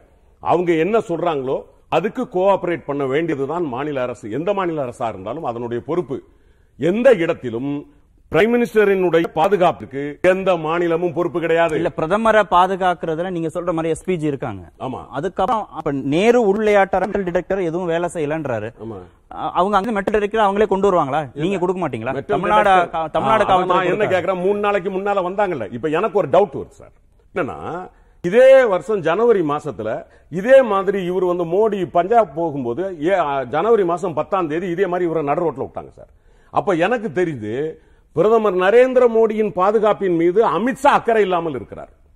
இப்பொழுது எங்களிடம் கவர்னர் விளக்கம் கேட்டால் நாங்கள் அமித்ஷா மீது தான் வழக்கு தொடுக்க வேண்டியிருக்கும். ஏனென்றால் தொடர்ந்து பிரதமர் மீதான பாதுகாப்பிற்கு நீங்கள் உத்தரவாதம் அளிக்காத காரணத்தினால் எங்கள்ட டிஜிபி சொல்றார் இன்னைக்கு பத்திரிகையாளர்களை சந்தித்து எங்களிடம் இருக்கக்கூடிய இந்த மெட்டல் டிடெக்டர்ஸ் உட்பட வாக்கி டாக்கி உட்பட எல்லாமுமே வந்து advanced versions and we have double the supply ரெண்டு மடங்கு வைத்திருக்கிறோம். அந்தமான் போன்ற அந்தமான் கர்நாடகா ஆந்திரா போன்ற பல மாநிலங்களில் தேவைப்பட்டால் எங்களிடம் இருந்து தான் பொருட்களை வாங்குவார்கள். அந்த அளவிற்கு நாங்க அட்வான்ஸ் டெக்னாலஜி வைத்திருக்கிறோம். இப்ப நேரு உள் விளையாட்டு அரங்குக்கு பிரதமர் வரப்போறாருன்னா மூணு நாள் முன்னாடியே இந்த மெட்டல் டிடெக்டர்லாம் அங்க போயிடும். போயிடும். ஒர்க் பண்ணதா இல்லையான்னு செக் பண்ணிருக்கலாம். செக் அவங்க தான். பண்ணணும். அவங்க அவங்க தான் கொடுத்திருக்கணும். அப்படி பார்க்க அது வந்து தமிழ்நாடு அரசு தான் கொடுக்கும் அதை. வேலை செய்தா இல்லையான்றத வேலை செய்தா அவங்க செக் பண்ணுவாங்க. மத்திய அரசு எல்லாம் அவங்க. செக் பண்ணுவாங்க. என்ன கேக்குறாங்களோ whatever may be the force Okay. அது வெப்பனா இருந்தாலும் சரி இந்த மாதிரி எக்யூப்மெண்ட்ஸா இருந்தாலும் சரி இல்ல போலீஸ் போர்சஸா இருந்தாலும் சரி அவங்க எங்களுக்கு இத்தனை பேர் இந்த கேட்டகரியில வேணும்னு கேட்டா நாங்க கொடுத்துட வேண்டியது. அவங்க என்ன சொல்றாங்களோ அதுதான். எப்படி எப்படி மினிட் பை மினிட் நீங்க என்ன பண்ணணும்ங்கிறத ப்ளூ புக் அப்படிங்கிறது கொடுத்துரும். அப்போ கொடுக்கும்போது ஒர்க் பண்ணிருக்கலாம். ஆமா. பிரதமர் வந்த அன்னைக்கு ஒர்க் பண்ணாம இருந்திருக்கலாம். அப்ப நான் என்ன கேக்குறேன்? எந்த நிமிடமும் நீங்கள் பிரதமருடைய பாதுகாப்பிற்கு உள்துறை பொறுப்பு. எந்த நிமிஷம் ஒர்க் பண்ணலையோ. அதுபோக சார் எப்பவுமே ஒன்னு சொல்றேன். நான் வந்து அந்த காவல்துறை உயரதிகாரியிடம் பேசிய போது என்ன சொன்னாங்க அப்படின்னா பத்து மெட்டல் மெட்டல் டிடெக்டர் வேணும். ஒரு உதாரணத்துக்குன்னா ஏறத்தாழ முப்பதுல இருந்து நாற்பது மெட்டல் டிடெக்டர் அங்க இருக்கும். மூணு மடங்கு அதிகமா. மூணு மடங்கு. சரி. மூணு மடங்கு அதிகமா இருக்கும். எனவே இந்த இடத்தில் தலைவர் எங்களுடைய தலைவர் தளபதியார் சொன்னதை போல மக்கள் நிம்மதியாகவும் அமைதியாகவும் இருக்கிற போது ஏதோ சட்டம் ஒழுங்கு இல்லாததை போல ஒரு சதித்திட்டம் தீட்டுகிறார்கள் இவர்கள் என்ன. காரணம் என்ன ஆ, அந்த சதித்திட்டம் வந்து அவர்கள் எதற்காகன்னா எங்கள் அரசின் மீது மக்களுக்கான திட்டங்களையோ எதையுமே குறை சொல்ல முடியாமல் அவர் மாண்புமிகு முதலமைச்சர் சொன்ன வாக்குறுதிகளை நிறைவேற்றிக் கொண்டே வருகிறார். வேற எதையும் அவர் சொல்ல முடியாத காரணத்தினால் பொத்தாம் பொதுவாக இந்த அரசின் மீது ஏதாவது ஒரு குற்றச்சாட்டு சொல்ல வேண்டும் என்பதற்காக இதை எடுத்து சொல்லுகிறார். திரு ராமசாமி சுருக்கமா நம்ம இடைவேளைக்கு போகணும். ஒரே ஒரு விஷயம் தான் சிம்பிளா. அவங்க ஹோம் மினிஸ்டர் தான் ரெஸ்பான்சிபிள் அப்படின்னு சொன்னாங்க. பஞ்சாப்ல நடந்ததுக்கு. உச்சநீதிமன்றம் அப்படி அவங்க தான் ரெஸ்பான்சிபிளா இருந்தா ஹோம் மினிஸ்டர் அஃபிடேவிட் ஃபைல் பண்ண சொல்லிருவாங்க பஞ்சாப் டிஜிபி அஃபிடேவிட் ஃபைல் பண்ண சொல்லியிருக்க மாட்டாங்க. அப்ப யார் ரெஸ்பான்சிபிள் அங்க செக்யூரிட்டி லேப்ஸ்க்கு உச்சநீதிமன்றத்துக்கு தெரிஞ்சிருந்தது. அதற்கப்புறம் இங்கே வந்து தமிழ்நாட்டில் அவங்க சொன்னாங்க இன்ஸ்ட்ருமெண்ட்ஸ் இவங்க கொடுப்பாங்க அவங்க செக் பண்ணியிருக்கலாம் அப்படின்னு. எஸ்ஜிபி நீங்க சரியா சொன்ன மாதிரி பிரைம் மினிஸ்டரோட இண்டிவிஜுவல் செக்யூரிட்டிக்கு ஓவரால் ப்ரொடெக்ஷன் இன்னும் வந்து தமிழ்நாடு காவல்துறைக்கு ரெஸ்பான்சிபிள் ப்ளூ புக்கோட கோட்ஸ் படியும் கோஆர்டினேஷன் இவங்க பண்ணுவாங்க. இப்போ விவிஐபி டிராவல் ஆகுது அப்படின்னா அவங்க வந்து அந்த செவன் டேஸ் முன்னாடி ஃபர்ஸ்ட் இன்ஸ்டன்ஸ் என்னன்னு நோட்டிஃபை பண்றாங்க. இங்க செக்யூரிட்டி புரோட்டோகால்ல இருக்கவங்க அதை மானிட்டர் பண்றாங்க. அதுக்கப்புறம் அதை த்ரீ டேஸ் ரிவிஷன் பண்றாங்க. அதை கான்ஸ்டன்ட் ரிவிஷன் அந்த இது வரைக்கும் நடக்குது. அதுல மூணு பிளான் இருக்கு. அவங்க சர்ப்ளஸ் இருக்குன்னு சொன்னாங்க சர்ப்ளஸ் கரெக்ட் தான். ஆனா மூணு மடங்கா சர்ப்ளஸ் எல்லாம் இருக்காது. ஒரு இது வேலை பார்க்கல. ஒன்னாவது கூடுதலா இருக்கும்ல? இல்ல இல்ல டெஃபினட்டா சர்ப்ளஸ் இருந்திருக்கும். அப்ப அங்க ஃபெயிலியர் இருக்கு அப்படின்ற போது உடனே ரெக்டிஃபை பண்ணிருக்கணும். அப்ப அங்க அட்மினிஸ்ட்ரேட்டிவா ஃபெயிலியர் அப்படின்றது தான். இதர் அங்க இருந்த ஆட்கள் வந்து அவங்க கொஞ்சம் கவனக்குறைவா இருந்திருக்காங்க. இல்ல வேற ஏதோ ஒரு காரணத்தினால ஃபெயிலியர் இருந்திருக்கு. அதோட இமிடியேட் மானிட்டரிங் வந்து எஸ்பிஜி வந்து லிமிடெட் நம்பர்ல இருக்காங்க. அவங்க பிரைம் மினிஸ்டரோட பர்சனல் செக்யூரிட்டியை பார்த்துட்டு இருக்காங்க. அவங்க ஓவரால் ஈவென்ட் செக்யூரிட்டியில இல்ல. சரி. இன்னொன்னு சார் அவர் சொல்றாருல பஞ்சாப் வழக்கு டிஜிபி டிஜிபிஎஸ் அபிடவிட் சப்மிட் பண்ண சொன்னது எதுக்காக அப்படின்னா முதல்ல பிரதமர் வந்து எதுக்கு ஒத்துக்கிட்டார் அப்படின்னா பிளைட்ல போறதுக்காக ஒத்துக்கிட்டார். அவருடைய ஒரிஜினல் ப்ரோக்ராம் ஃப்ளைட்டு அதுக்கப்புறம் அங்க போகும்போது அங்க கிளைமேட் சரியில்லைங்கும் போது அவர் நான் ரோடு வழியே போறேன்னு ஒத்துக்கிட்டாரு. அதுக்கு அபிடவிட் அவர் தாக்கல் பண்ணார். திடீர்னு வந்து நடந்ததுனால இது நான் அபிடவிட் தாக்கல் பண்ணாரே ஒழிய it is not for the responsibility of failure of the security of prime பாதுகாப்பு. சரி, பேசுவோம். திரு ராஜாராம் ஓய்வு பெற்ற காவல்துறை அதிகாரியா? இவங்க சொல்ற அந்த புள்ளி வரம் இருக்குல்ல. போன ஆட்சியில இவ்வளவு இருக்கு. இந்த ஆட்சியில நாங்க இவ்வளவு எஃப்ஐஆர் போட்டிருக்கோம். இவ்வளவு குற்றங்கள் குறைஞ்சிருக்கு. ஒட்டுமொத்தமா சட்டம் ஒழுங்கு எப்படிதான் இருக்கு? டிஎம்கே பொறுப்பேற்ற பிறகு. தமிழ்நாட்டை பொறுத்தவரை சட்டம் ஒழுங்கு பெரிய அளவில் கெட்டு போன மாதிரி தெரியல. ஆனால் அதே மாதிரி சில சம்பவங்கள் நடந்திருக்கு. அது நம்ம இல்லைன்னு சொல்ல முடியாது. குறிப்பாக அந்த கஞ்சா அது வந்து இப்போ சமீப காலத்தில் ரொம்ப அதிக அளவில் இருக்கு. வெளி மாநிலங்கள்லேருந்து வருது. ஆந்திராவில் உற்பத்தி பண்ணி இங்கே எடுத்துட்டு வராங்க. அது உற்பத்தி பண்ணுறதுக்கு ஒரு டீம் எடுத்துட்டு வர்றதுக்கு ஒரு டீம். அது வந்து இதுக்கு முன்பு இந்த அளவு இல்ல. இல்ல. இருக்கு இல்ல. இப்ப சமீப காலமா தான் பள்ளி மாணவர்கள் வரைக்கும் கூட ஆமா. ரொம்ப. ரொம்ப ஜாஸ்தி. தமிழ்நாட்டுல இப்ப லேட்டஸ்டா ரொம்ப ஜாஸ்தி. கவர்மெண்ட் ஆக்ஷன் எடுத்திருக்காங்க. அதுக்கு ஏதாவது மதுவிலக்கு ஏடிஜிபி அவங்க இன்சார்ஜில் வந்து இந்த போதைப் பொருள் இது அவங்கள வந்து அட்டாச் பண்ணிட்டாங்க. நிறைய வந்து இப்போ டூ ஒன் பாயிண்ட் ஒன்னு டூ பாயிண்ட் ஜீரோ இதெல்லாம் வந்து பண்ணிருக்காங்க. என்ன குறைபாடுனால இப்படி திடீர்னு வெளி மாநிலங்கள்ல இருந்து தமிழ்நாட்டுக்குள்ள வருது? நான் நினைக்கிறது சொல்றேன். அது சரியா தப்பான்னு எனக்கு தெரியல. அதாவது மது பிரியர்கள் ஜாஸ்தி ஆயிட்டாங்க. இப்ப மதுவோட ரேட்டு ஜாஸ்தி ஆயிடுச்சு. இப்ப குறைந்த விலையிலே போதை தரக்கூடியது அப்படின்னு பார்த்தா அந்த கஞ்சா தான் தெரியுது. சோ அது மேல நாட்டம் ஜாஸ்தி ஆகுது. ஏன்னா நூத்தம்பது ரூபா ஒரு குவார்டர்னா இது இருபது ரூபாய்க்கு கிடைக்குது. அப்படியா? நான் நினைக்கிறேன். அதனால வந்து இந்த அளவுக்கு ஜாஸ்தியா வந்து திடீர்னு கூட வேண்டிய அவசியம் இல்ல. எவ்வளவோ முயற்சி பண்றாங்க. ஆனாலும் கூட அதை தடுக்க முடியல. ம். அது ஒண்ணு. அதனால கூடியிருக்கு. ரெண்டாவது வந்து பள்ளி கல்லூரி. இல்ல அப்ப அத வந்து நம்ம ஒரு குற்றமா தனிச்சு பார்க்க முடியாதுல்ல? கஞ்சா பயன்பாடுங்கிறத? அது கூடும்போது அதுக்கு அது. சார்ந்த எல்லா குற்றங்களும். எல்லாத்தையும் சொல்றேன். கஞ்சா மட்டும் சொல்றேன். கூடும். இந்த ரேட்டுக்காக சொல்றேன். ரெண்டாவது வந்து மத்த போதைப் பொருட்கள் போதை பவுடர் எல்லாம் இருக்கு இல்லையா? அது வந்து நம்ம நாட்டு வழியா இங்க இருந்து வெளிநாடுகளுக்கு போகுது. இப்ப கூட சொன்னாங்க இல்லையா? முன்னூத்தி நாற்பது கோடிக்கு பிடிச்சாங்க அப்படின்னு. அது கொக்கைன்கிறது அது எங்க போகுதுன்னா சிலோனுக்கு போகுது. அதே மாதிரி அந்த முந்திரா துறைமுகத்தில் பிடிச்சாங்க பாருங்க. மூவாயிரம் கோடிக்கு. இதெல்லாம் வந்து இந்த வெளியே போகுது. ஆப்கானிஸ்தான்ல தான் உருவாக்குறாங்க. ஆப்கானிஸ்தான் தான் இதுக்கு வந்து அங்க பாப்பி செடிகள்னு ஒரு செடியை உற்பத்தி பண்றாங்க. அந்த செடியில இருந்து தான் இதெல்லாம் தயாரிக்கப்படுது. அங்க தயாரிக்கப்பட்டு உலகம் முழுக்கும் செப்படப்படுது உலகத்தில் உள்ள போதைப் பவுடர்கள்ல தேர்ட்டி ஃபைவ் பர்சன்ட் அங்கதான் தயார் பண்ணி உலகம் முழுக்கும் இருக்கிறாங்க. நம்ம இந்தியா வந்து ஒரு ஈஸியான ரூட் என் ரூட் ஆகி போச்சு. ஏன்னா இது வந்து ஜனநாயக நாடு. இங்க வந்து ஒரு லட்சம் கண்டெய்னர் வருதுன்னு வைங்க ஒரு நாளைக்கு. ஒரு லட்சம் கண்டெய்னர் வெளியே போகுது. எல்லா கண்டெய்னரையும் எங்களால செக் பண்ணக்கூடிய அளவுக்கு நம்ம கிட்ட இந்த வசதி இல்ல. அதுல வேற பொருள்களுக்கு இடையில இதை வச்சு ஜனநாயகத்துக்கும் அதுக்கும் ஏதாவது சம்பந்தம் இருக்கா? இல்ல உங்களுக்கு வந்து இப்ப ஜனநாயகத்துக்கு ஒரு சின்ன உதாரணம் சொல்லுங்க கேளுங்க. இப்ப ஒரு காவலர் நிக்கிறாரு. இந்த பக்கம் வந்து ரோடு போக கூடாது நீங்க அப்படி போங்கன்னு சொன்னா திரும்பி போயிடுவாங்க. அது சொல்றாருன்னா ஏதோ அங்க ஒரு பிரச்சனை அப்படின்னு. ஏன் போக கூடாது நான் போவேன். என் வீடு அங்கதான் இருக்கு. என் மச்சான் வீடு அங்கதான் இருக்கு. நான் போய் தான் தீருவேன். இப்படின்னு ஆர்கியூ பண்ண முடியும். உங்களுக்கு தெரியும். இப்ப கொரோனா நேரத்துல இந்த பக்கமா காலையில எதுக்கு வண்டி எடுத்துட்டு வந்தீங்கன்னு சொல்லி போக்குவரத்து காவலர்கள் சேத்துப்பட்டுல கேட்டாங்க. ஒரு அம்மா அட்வொகேட் அவங்க. அவங்க டாக்டர் தான் வந்தாங்க ஃபர்ஸ்ட் அவங்ககிட்ட கேட்டதுக்கு அந்த அம்மா வந்து தகராறு பண்றாங்க.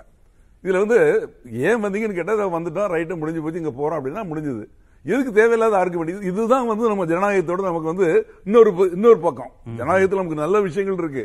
இந்த மாதிரி விஷயங்களும் அதை வந்து ஏன்னா போலீஸ் ஒர்க் பண்ணனால நல்லா ஃபேஸ் பண்ணோம்.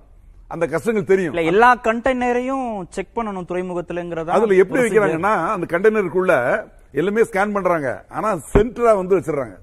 அதாவது இது எப்படின்னா பொருள் சிறுசு. ஆனா இது ஒரு கிலோ வந்து இன்னைக்கு ஏழு கோடி ரூபாய். சர்வதேச மார்க்கெட்ல வந்து ஒரு கிலோ ஏழு கோடி. அப்படின்னா பாருங்க அதோட விலை என்னன்னு. இங்கேயும் பயன்படுத்தி இப்போ இந்த கலாச்சார சீரழிவு இந்த ஐடி வந்ததுக்கு அப்புறம் பாருங்க ஈஸ்ட் கோஸ்ட் ரோட்ல ஏகப்பட்ட இடங்கள்ல இந்த சனி ஞாயிறுல இதான் நடக்குது. ஆக நம்ம இங்கேயும் பயன்படுத்துறதும் ஜாஸ்தி ஆயிடுச்சு வெளிநாட்டுக்கு போறதும் ஜாஸ்தி ஆயிடுச்சு இது ஒரு வகையான குற்றம். இது தவிர இது சார்ந்த குற்றங்கள். இதை பயன்படுத்தினதுக்கு அப்புறம் அவங்க செய்யக்கூடிய குற்றங்கள். அந்த குற்றங்களும் இன்க்ரீஸ் ஆகத்தான் செய்யும். நிச்சயமா. ரெண்டாவது எட்டு கோடி ஜனத்தொகை. ஒரு லட்சத்தி இருபத்தோராயிரம் பணியிடங்கள் தான் இருக்கு. அதுல பத்தாயிரம் பணியிடங்கள் கிட்டத்தட்ட காலியா இருக்கு. அதுக்கு இப்ப ஆள் எடுத்து ட்ரைனிங் கொடுத்துட்டு இருக்காங்க. ஆக அறுநூத்தி அறுபத்தி ஏழு பேருக்கு தான் ஒரு காவலர் அங்கிற நிலைமையில தான் இருக்குது இன்னைக்கு. அந்த ஒரு லட்சத்தி இருபதாயிரம் காவல் காவலர்களும் வந்து சட்டம் ஒழுங்கு பணியில் இருக்காங்கன்னா அதுவும் இல்ல. இப்ப லாஸ்டா எப்போ காவலர் பணியிடங்கள் நிரப்பப்பட்டது? இன்க்ரீஸ் பண்ணல. இப்போ அது அதாவது ரிட்டையர்ட் ஆகிட்டே இருக்காங்க. இப்போ ஒரு பத்தாயிரம் பணியிடங்கள் காலி இருக்கு. அந்த பத்தாயிரத்துக்கு ஆள் எடுப்பாங்க. அதுக்கிடையில இன்னொரு ஐயாயிரம் ரிட்டையர்ட் ஆவாங்க.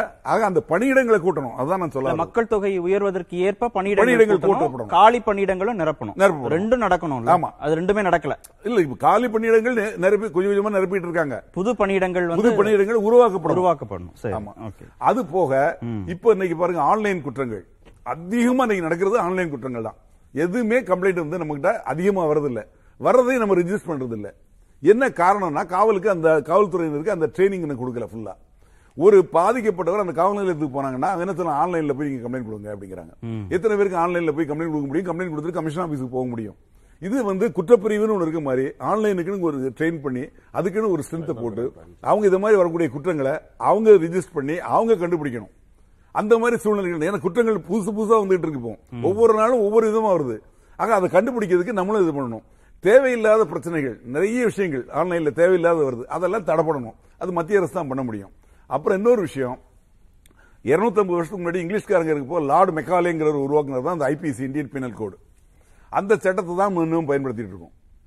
ஆக அந்த அன்னைக்கு வந்து நூறு ரூபாங்கிறது இன்னைக்கு கிட்டத்தட்ட ஒரு 50000 ரூபாய்க்கு ஈக்குவல் அன்னைக்கு நூறு ரூபாய் ஃபைன் போட அதே நூறு ரூபாய் ஃபைன் தான் அன்னைக்கு இருக்கு. இப்போ அன்னைக்கு இல்லாத குற்றங்கள் ஆன்லைன் குற்றங்கள்லாம் புதுசாக வந்திருக்கு. இப்போ ஐடி ஆக்ட்னு வந்திருக்கு. அந்த ஆக்டில் வந்து பெருசாக தண்டனைகள் இல்லை. ஆனால் இது மாதிரி தவறு செய்யறவங்கலாம் தப்பிக்கிறதுக்கு வாய்ப்புகள் இருக்கு. ரெண்டு வருஷம் கொரோனா பீரியடு அந்த பீரியடில் வந்து காவல்துறை வந்து மேக்சிமம் ரோட்ல தான் இருந்தாங்க. அப்போ நடந்த குற்றங்களுக்கு நிறைய எஃப்ஐஆர் போட்டிருக்காங்க. அதில் வந்து மர்டர் கேஸு அது மாதிரி மெயின் கேஸுக்கு தான் சார்ஜ் ஷீட் போட்டிருக்காங்க. மற்றதுக்கெல்லாம் சார்ஜ் ஷீட் போடல. ஆக அந்த பீரியட் முடிஞ்சு போய் ஒரு பீரியடுனா ஒரு மூன்று வருடங்கள் தண்டனை அப்படின்னா அந்த மூன்று வருடங்கள் தண்டனை உள்ள குற்றத்துக்கு இந்த மூணு வருஷத்துக்குள்ள நீங்க சார்ஜ் ஷீட் போடணும் எஃப்ஐஆர் போடலேருந்து. இல்லைன்னா ஆட்டோமேட்டிக்காக அது லேப்ஸ் ஆகிடும் இந்த மாதிரி நிறைய பிரச்சனைகள் இருக்கு. இதெல்லாம் கொஞ்சம் சீர்தூக்கி பார்க்கணும்.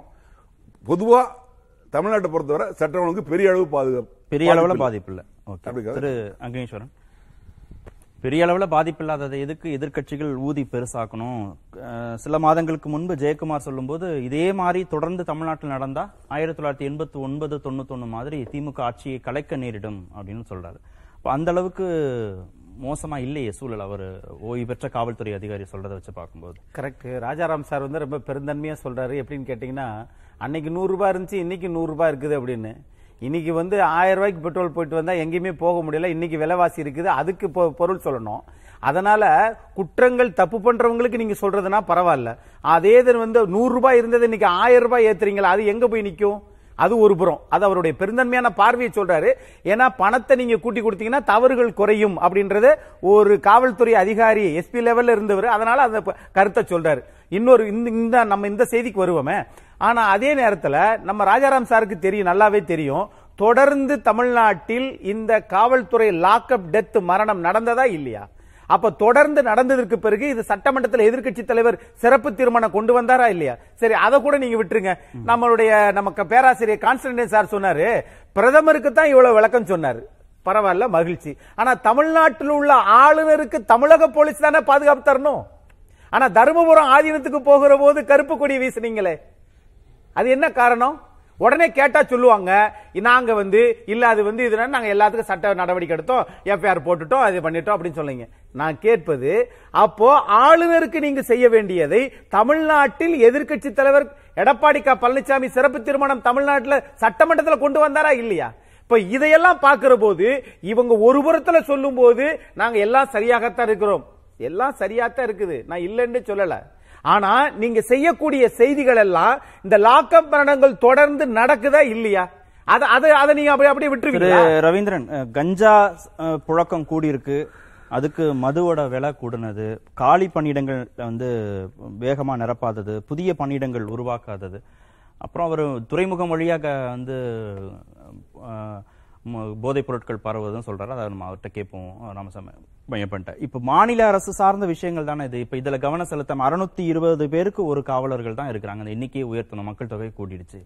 இப்ப இதெல்லாம் செய்யாம நம்ம சட்டம் ஒழுங்கை எப்படி சரிப்படுத்த முடியும்? இல்ல அதாவது ஒவ்வொரு ஸ்டெப்பா தான் நம்ம எடுத்துக்கிட்டு வர்றோம். இப்போ ம- அதாவது செய்யாமன்னு இல்லை.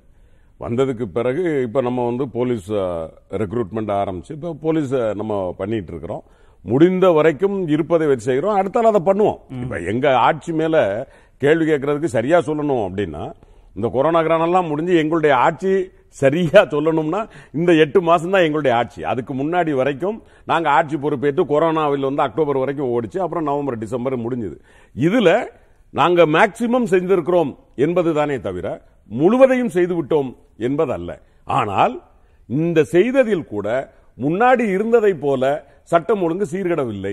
இப்ப இவர் சொல்றாரு சகோதரர் சொல்றாரு ஆளுநர் மேல வந்து நீங்க வந்து கொடியை தூக்கி போட்டீங்க அப்படின்னா அதிமுக பீரியட்லயே நடந்திருக்கு. ஏன் நாங்க நம்ம பாண்டிச்சேரியில இருந்து புதுச்சேரி வரைக்கும் ஆளுநரை வரட்டல? ஜெயலலிதாம்மா. அந்த ஆள் பாவம்ல ஒரு மூணு நாள் காய்ச்சலில் போய் படுத்துட்டார் அப்புறம். ஆளை கண்டுபிடிக்க முடியல அப்புறம். திரும்ப ஒரு வழியா போய் தேடி கண்டுபிடிச்சி வாங்கங்க ஒன்றும் பிரச்சனை இல்லைன்னு ஒன்றிய அரசு சொன்னதுக்கு பிறகுலாம் வந்தாரு. கவர்னரை பத்தி சகோதரர் ஆள் ரொம்ப ஆதங்கப்படுறாரு. கவர்னர் பண்ற கூத்தையெல்லாம் பார்த்துட்டு தான் இருக்கிறார் அவர். அவரும் ஒரு தமிழன் நான் நினைக்கிறேன். அக்னீஸ்வரன். நான் முழுசா நம்புறேன். இந்த தமிழ்நாட்டுக்கு எவ்வளவு பெரிய இம்சைகளை கொடுத்துக்கிட்டு இருக்கிறார் இந்த ஆளுநருங்கிறது. நான் அது இன்னொரு தலைப்பு. இப்ப சகோதரர் ராஜாராம் அவர்கள் சொன்னார்கள்.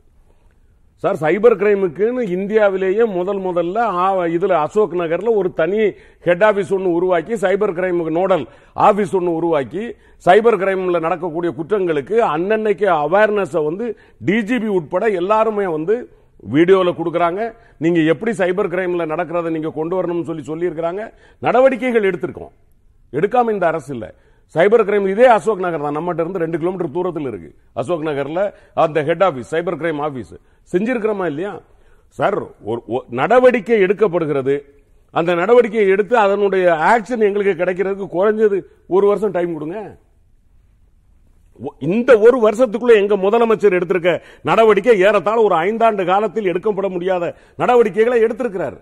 நாங்க என்னன்னா தலைவர் கூட அதுல தெளிவா சொல்றாரு.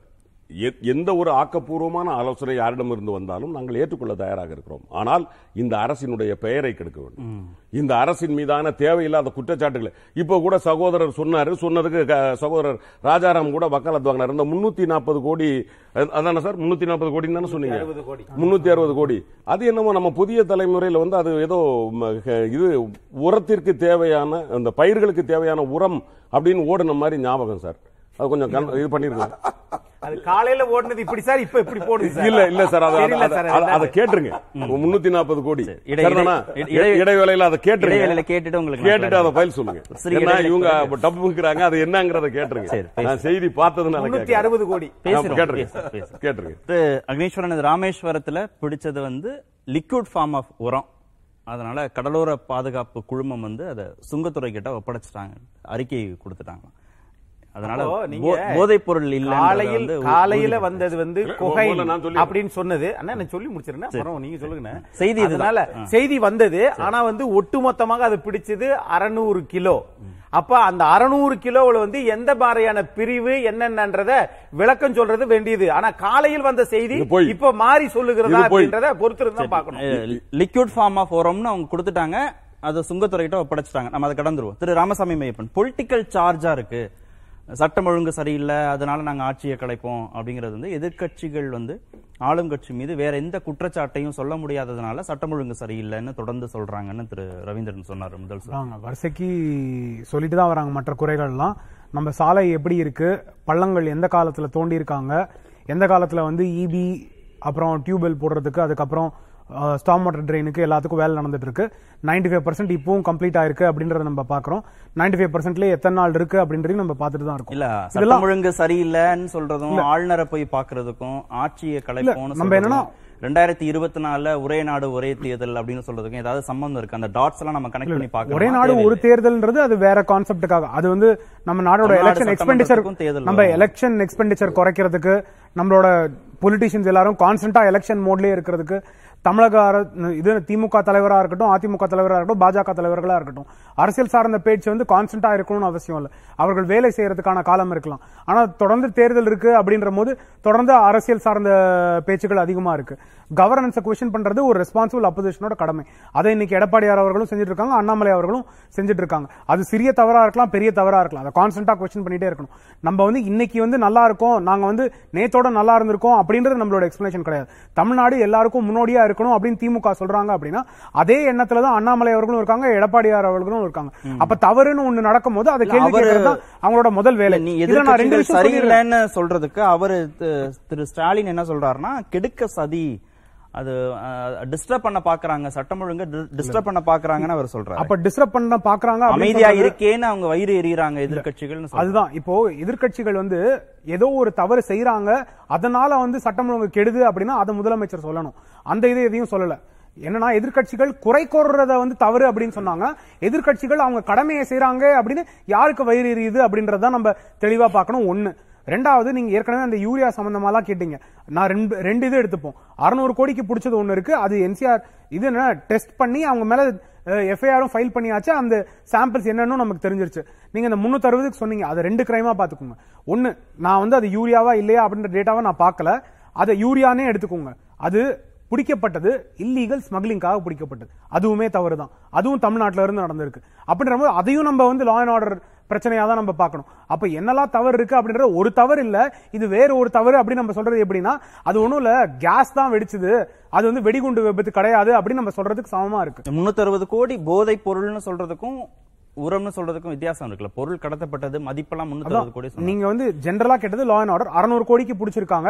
இது இல்லாம ஸ்கூல்ல சப்ளை ஆனது பிடிச்சிருக்காங்க. திமுக முன்னாடி சார்ந்த ஒரு 600 ஒருத்தரை வந்து அரெஸ்ட் பண்ணிருக்காங்க கீழக்கரையில. விழுப்புரத்துல வந்து ஒருத்தரை அரெஸ்ட் பண்ணிருக்காங்க அறுநூறு கோடி ஒண்ணு சொன்னீங்களா? அது எங்க?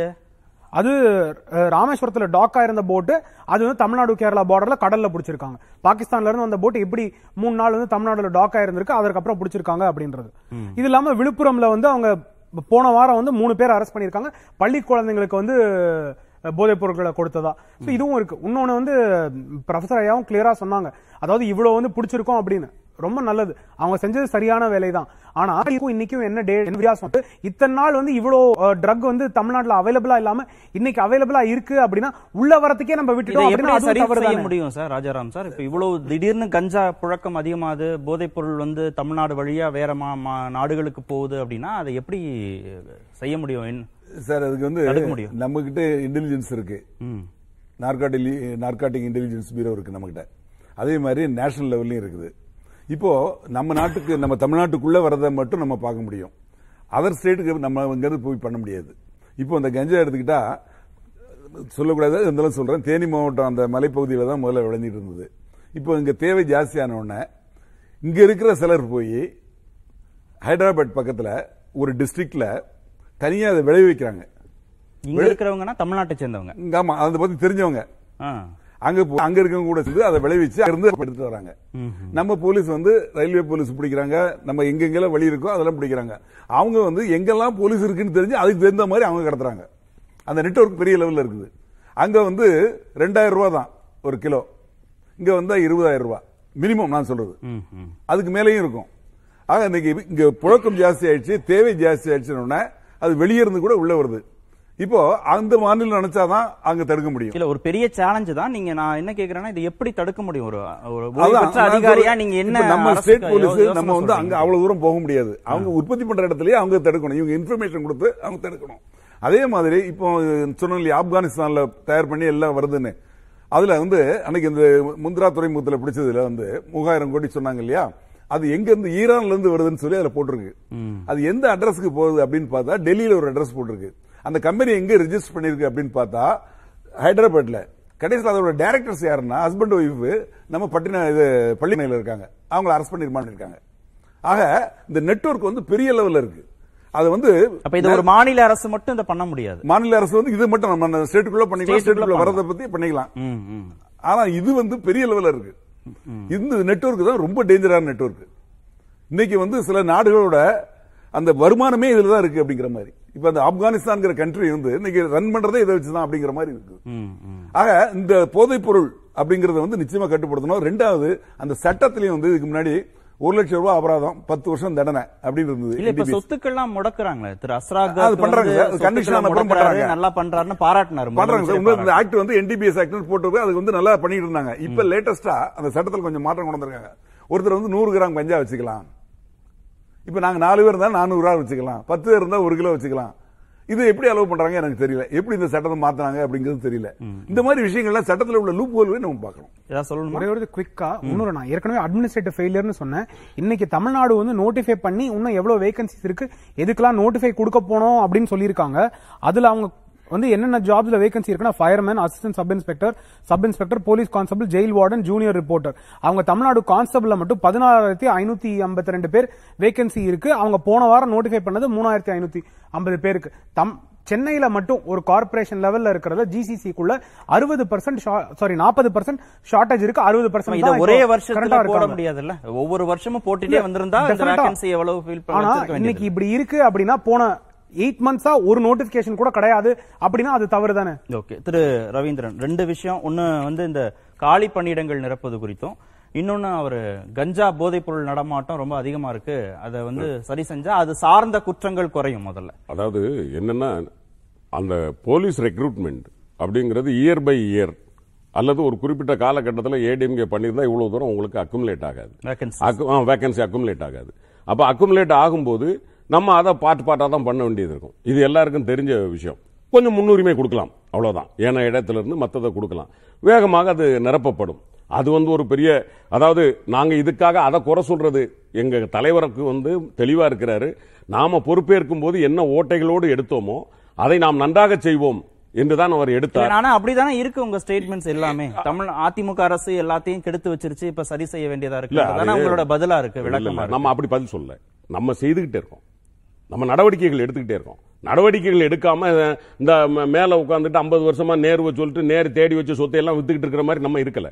நம்ம என்ன சொல்லிட்டு இருக்கோம் அப்படின்னா நடவடிக்கைகள் எடுத்துக்கிட்டு இருக்கோம்.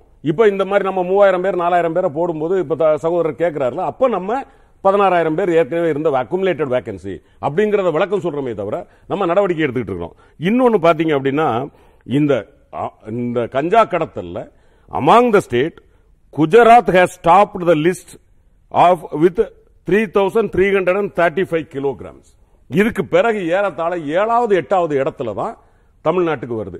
இதை ஏற்கனவே எங்களுடைய உயர்கல்வித்துறை அமைச்சர் அது கூட பெருமை இல்ல இல்ல இல்ல நான் அசிங்கம். நான் அதை இல்லைன்னு சொல்ல. ஆனால் உயர்கல்வித்துறை அமைச்சர் மிக தெளிவாக சுட்டிக்காட்டினார் கஞ்சாவிற்கு நாங்கள் இவ்வளவு தூரம் நாங்க வந்து கட்டம் கட்டி Ganja one point zero one two point ஜீரோன்னு சொல்லி எங்களுடைய காவல்துறை எடுத்தாலும் குஜராத் துறைமுகம் வழியாக அந்த துறைமுகம் தனியாருக்கு தாரை வார்க்கப்பட்ட பிறகு கஞ்சா அதிகமான முறையில் கடத்தப்படுகிறது. அது கள்ள போட்டுல கள்ள தோணியில இப்படி எல்லாம் வருது.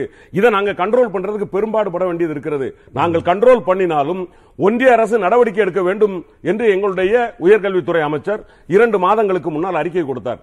இன்றைக்கு வரைக்கும் அதற்கு பதில் இல்லை ஆனால் அவர்கள் மீது குற்றத்தை சொல்லிவிட்டு நாங்கள் ஒதுங்கிவிட தயாரில்லை. மிக விரைவில் இன்னும் இருப்பதிலிருந்து இந்த குறைவான இந்த குற்றங்கள் கூட இன்னும் குறைக்கப்படும். மிக தெளிவான மாநில மக்கள் உங்களை தருவார். நம்பி தான் வாக்களிச்சிருக்காங்க. உறுதியா? இந்த மாநில மக்களுடைய பாதுகாப்பு சட்டம் ஒழுங்குக்கு நீங்க தான் பொறுப்பு. யார் மீதும் எந்த காரணமும் சொல்லி நீங்க தப்பிச்சுக்க முடியாது. நாம தப்பிக்கவே இல்ல. மாண்புமிகு முதலமைச்சர் அதைத்தான் திரும்ப திரும்ப சொல்றார். நான் தப்பிக்க விரும்பவில்லை. அந்த குற்றங்கள் செய்துவிட்டு போனார்கள். ஆனால் நான் தொடர்ந்து நடவடிக்கை எடுத்துக்கொண்டு இருக்கிறேன். அதாவது மூச்சு வாங்குறதுக்கு கூட நேரம் இல்லாம ஓராண்டு காலத்தில் இந்த தமிழ்நாட்டில் நடந்திருக்கக்கூடிய நடவடிக்கைகளை மனச்சாட்சி உள்ள எந்த ஒரு தமிழனும் நிச்சயமாக சொல்லுகிறேன் இந்த முதலமைச்சரினுடைய நடவடிக்கைகள் நூத்துக்கு நூறு பாராட்டத்தக்கது. ஆனால் இன்னும் கொஞ்ச காலம் கொடுங்கள். நாங்கள் நல்லது இன்னும் செய்து முடிப்போம். நன்றி. நிகழ்ச்சியில் பங்கேற்ற அனைத்து விருந்துகளுக்கும் நேர்பட பேச நிறைவு பேருக்கு எதிர்த்து பேசிட்டு தங்களுடைய பங்களிப்பை அளிக்க வேண்டும்.